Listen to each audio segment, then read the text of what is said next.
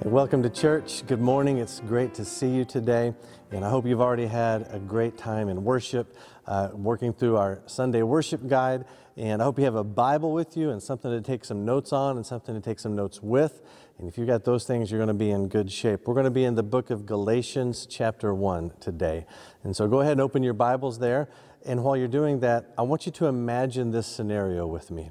Imagine that we are on an airplane uh, and this airplane is going down.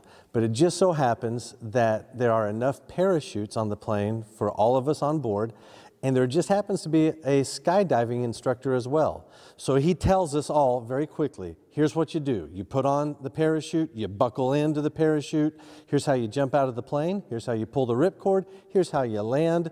And we're all just like, this is amazing. This is fantastic that we have this guy and we have these parachutes. And as soon as he's done, he goes to get his parachute on, and another guy steps in and says, Hey, wait just a second. I need to correct some information. That guy doesn't know what he's talking about. And we would say, What do you mean? And this other guy would say, I know him. His credentials are not very impressive. And he only told, told you part of the truth about parachuting out of this plane. And we would say, Why would he do that? And this guy says, oh, It's because he wants to be liked by you. So he didn't tell you everything you need to know. But look, I'll tell you what you need to know. First of all, you can't expect this parachute to do all the work for you, getting you down to planet Earth. And we would be surprised at this information. And he would say, Listen, I, I know this. I've been skydiving for a long time. The parachute alone isn't enough to get you safely back to land. Here's what you need to do halfway down, unbuckle from your parachute, and then flap your way the rest of the way down. That combination, parachute and flapping, is going to get you safely to the ground. Now, that type of advice would be bonkers. And if anyone were to follow that advice, it would be criminal advice. It's a horrendous lie that would have dramatic and squishy consequences if anyone followed it. And that type of scenario is essentially what's happening in a spiritual sense with the churches in Galatia. And that's why Paul has written this letter. He went on a mission trip, his first mission trip through this region, Galatia, and he preached the gospel. He shared the good news. And after he left these towns, false teachers came in and they tried to discredit Paul and then they discredited his gospel as well. They said he didn't tell you the whole story. It's not just faith in Christ alone, but you have to believe in Christ and keep the Mosaic law. You do those things, then you'll really be saved. But otherwise, you're not saved at all. And what happens when you mutilate the gospel like that? Well, you get a letter from Paul. That's what happens. And he's fighting for the souls of these people he loves so much. This is a letter, the, the letter to the Galatians is all about the gospel what it is, what it isn't, how valuable it is, how potent it is. Now, I don't want to take for granted that we all know what I'm talking about when I use the phrase the gospel. So let me explain to you very briefly what it is that I mean when I say the gospel. I mean this the story of the gospel begins with bad news. The bad news is that all of us, every single one of us, start out as sinners. And that sin is sin against God. It is sin that we are guilty of. It is sin that comes with a death sentence. And it is a sin that we are powerless in ourselves to do anything about. The verdict against us is just. The death sentence that is on us is right because we are guilty of sin against God. But God loves us, and He has mercy and grace on sinners. And so Jesus, who is God in the flesh, born of the Virgin Mary, came to us, and He lived a sinless life because He is God and He is man. And he died on the cross. And there at the cross, he absorbed all of God's wrath for our sin. He took the punishment that our sin requires. And in exchange, he gives us his righteousness his holiness. Three days after he died, he rose from the dead, and he promises that everyone who calls on his name, everyone who trusts in him, who puts their faith in him, everyone that does that will be saved. Now, God does not automatically save every person, But because of his grace, he has chosen to save some. And so some will hear the gospel and some will say yes as God calls them and holds them uh, to himself. And he does that only by his grace and his mercy to us. That's the gospel, the good news. We are sinners. God loves us, sent his son to die for us. By faith in him, we have everlasting life. That's the gospel. That's the standard. But what we're dealing with in this letter to the Galatians is people, false teachers, who have warped that gospel. And so Paul is fighting for the souls of his people to protect them and rescue them from this heresy. This beautiful message is given to us by God, the gospel message handed to us by God, and it's something that you and I have to live our lives under and with in order for us to know freedom and to know eternal life. So, throughout this study, we're going to strive for clarity on the gospel. And we start today by identifying three things that we cannot do with the gospel. It's a little negative, but Paul begins this letter with an alarm, with a tone of warning. And so we have to listen to his urgency and his passion. I want you to take a few moments to read this passage, Galatians chapter 1, verses 6 through 10. I'm going to flash it on the screen, and feel free to hit pause and then you can read through the passage, and when you're ready, hit play again, and we'll pick back up there.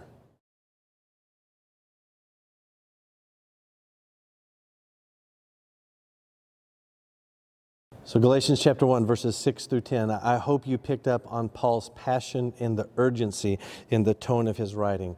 What are the three things that we cannot do with the gospel according to what Paul has written here? If you're taking notes, the first thing is this the gospel cannot be abandoned. Uh, Paul begins by warning his listeners about abandoning the gospel. He gets right to business. Remember last week we said Paul doesn't waste any time on small talk. He introduces himself, he introduces his audience, and he gets right to work. And he says to them, I'm amazed that you're so quickly turning away from him who called you by the grace of Christ and are turning to a different gospel, not that there is another gospel. Now, Paul's precise words here are very important. The churches in Galatia are turning. Uh, they are abandoning the gospel. They're not merely turning to a different gospel because there's no such thing.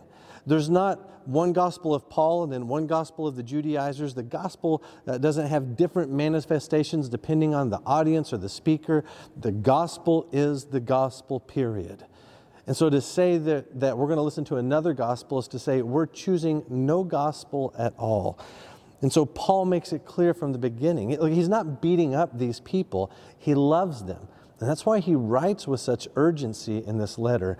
He's fighting for their souls. And, and do you remember how we described these false teachers? What it is that, that they've in, uh, how it is that they've infected the gospel? Uh, they've told the people in Galatia, hey, faith in Christ, yeah, that's right, you need that. And you need to add the Mosaic law to it as well. So, what Jesus begins, Moses will complete in you. And this is where Paul gets irate. And he says, No, this is not the gospel. This is not the way things are supposed to be. In verse 6, Paul says that the Galatians, though, they're not simply turning away from an idea, they're turning away from a person, Christ. You are turning away from him who called you by the grace of Christ. Now, when Paul says that you were called, it's another way of saying you were saved.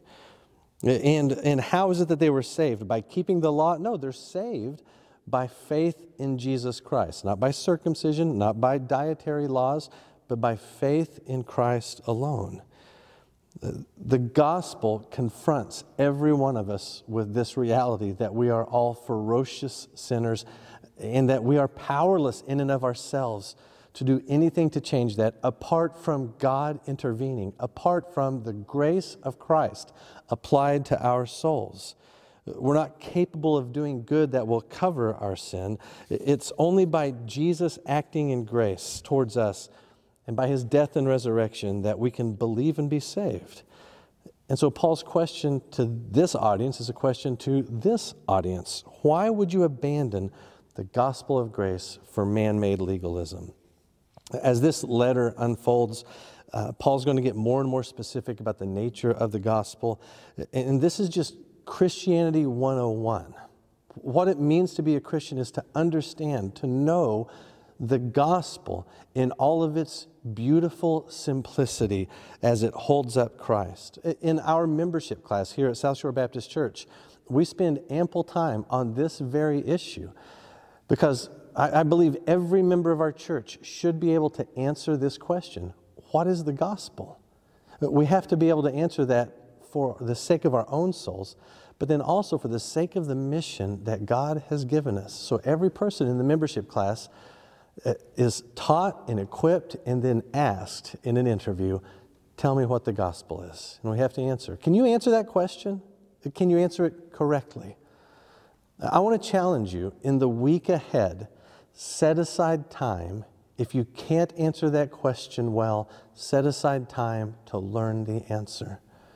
Maybe you can't answer it well because you don't know Christ as your Savior. I can't think of a more important question for you to investigate than what is the gospel? And if you are a follower of His, you have to be able to articulate this to carry out the mission that God has given us and to walk in the freedom that we have in Christ. So, this week, would you set your mind to answering the question, What is the gospel? If you need some help, there's any number of tools and resources online, or go back to the beginning of this video where I gave a brief explanation, and you can use that as a guideline to begin to answer that question for yourself. So we have to be clear that salvation is by faith alone in Jesus Christ. And we cannot abandon that for any other line of thinking. The gospel is not an evolving truth, it is a revealed truth from God, a gift that He's given us, not for us to fix and to tweak and to mold, but for us to live under in the glorious grace of Jesus Christ. The gospel cannot be abandoned for so many of us, what we do is we will say, Well, I believe that Jesus died and rose from the dead. And that's right, but then it's so easy for us to add labels or works as requirements onto that theology. And so you, you might say, Well, I, I believe you have to believe in Jesus to be a Christian, and you have to have this label. So, whatever the label is Baptist, Protestant, Catholic, Reformed, you name it. But faith plus a label does not equal salvation. Or we might add religious deeds to it. Hey, believe in Jesus and be baptized, take the Lord's Supper, take the Eucharist, go to church, whatever the thing is. But faith plus religious deeds does not equal salvation. That's abandoning the gospel. Paul is calling you and I to a pure faith in Jesus Christ, in which we rely solely on His work for our salvation, not attempting to add anything to it. Trying to add something to Christ's work for our salvation would be like detaching from your parachute and trying to flap your way to the ground. It's not going to work. And so we must not abandon the gospel. We have to hold to faith in Christ alone. There's a second thing we cannot do with the gospel the gospel cannot be altered can't be altered, it can't be changed, it can't be morphed in any way. It has to be kept true and pure in its message. So, as Paul continues in this introductory material in his letter, uh, he makes it clear that the content of the gospel is not determined by the messenger. Look at what he says in verse 8. He says, Even if we, that's Paul and his partners in ministry, even if we or an angel from heaven, should preach to you a gospel contrary to what we have preached to you, a curse be on him. And just to make sure the Galatians understand this applies to any created being, verse 9, he says, As we have said before, I now say again, if anyone is preaching to you a gospel contrary to what you received, a curse be on him. Paul understands that the gospel is not a message that he has invented or crafted, but he was given it by Jesus. And what he and the other apostles are delivering to these communities in Galatia and elsewhere is that gospel message from God for the sake of the salvation of the people they're ministering to. And so Paul doesn't get to shape a new gospel, and neither does Peter, neither do any of these other New Testament workers or anybody else. Even if an angel showed up and said, I've got a different gospel for you, Paul says that person is accursed. Now, what does he mean when he says they are cursed? Well, it, you and I often think of curses as if this might apply to someone in an Edgar Allan Poe poem, but that's not the type of curse we're talking about. What Paul's saying is the person who mutilates the gospel of Jesus Christ and delivers that to people is in the crosshairs of the judgment of God. Because they are toying with the souls of people and they are marring the glory of God. Now, here's where the issue gets very, very delicate for us. If you have been taught a false gospel, it's more than likely that you were taught by a religious leader or a family member whom you've trusted. And I doubt that their intentions were malicious. Like they didn't scheme behind you, ha ha, this is how I'm going to take this person down, and then they give you mumbo jumbo. Probably they thought they were giving you the best and they were helping you understand the best they could. But when they gave you faith plus works, what they gave you was a cursed message. And it can be hard because of those relational ties to separate ourselves from that and embrace the true gospel from Jesus Christ. But we have to believe Paul on this point that no pastor or priest or pope or family member has the authority to alter the gospel. The purity of the gospel transcends every relationship and is above every earthly authority. So that might be a hard truth to accept, but friend, you have to make sure that your spiritual influencers are not of the cursed variety. Now, that doesn't mean that you have to hate those people, but it means you have to hear Jesus and trust Jesus above all else how can you protect yourself from that type of false teaching? How can you protect your children from that type of false teaching? I'll, I'll, tell you, this is why being a part of a gospel preaching church is so vitally important. Uh, nowadays, many people will say things like, well, nature is my church, or my garage is my church. Well, no, it's not. That's just utter nonsense. Uh, the church is our church.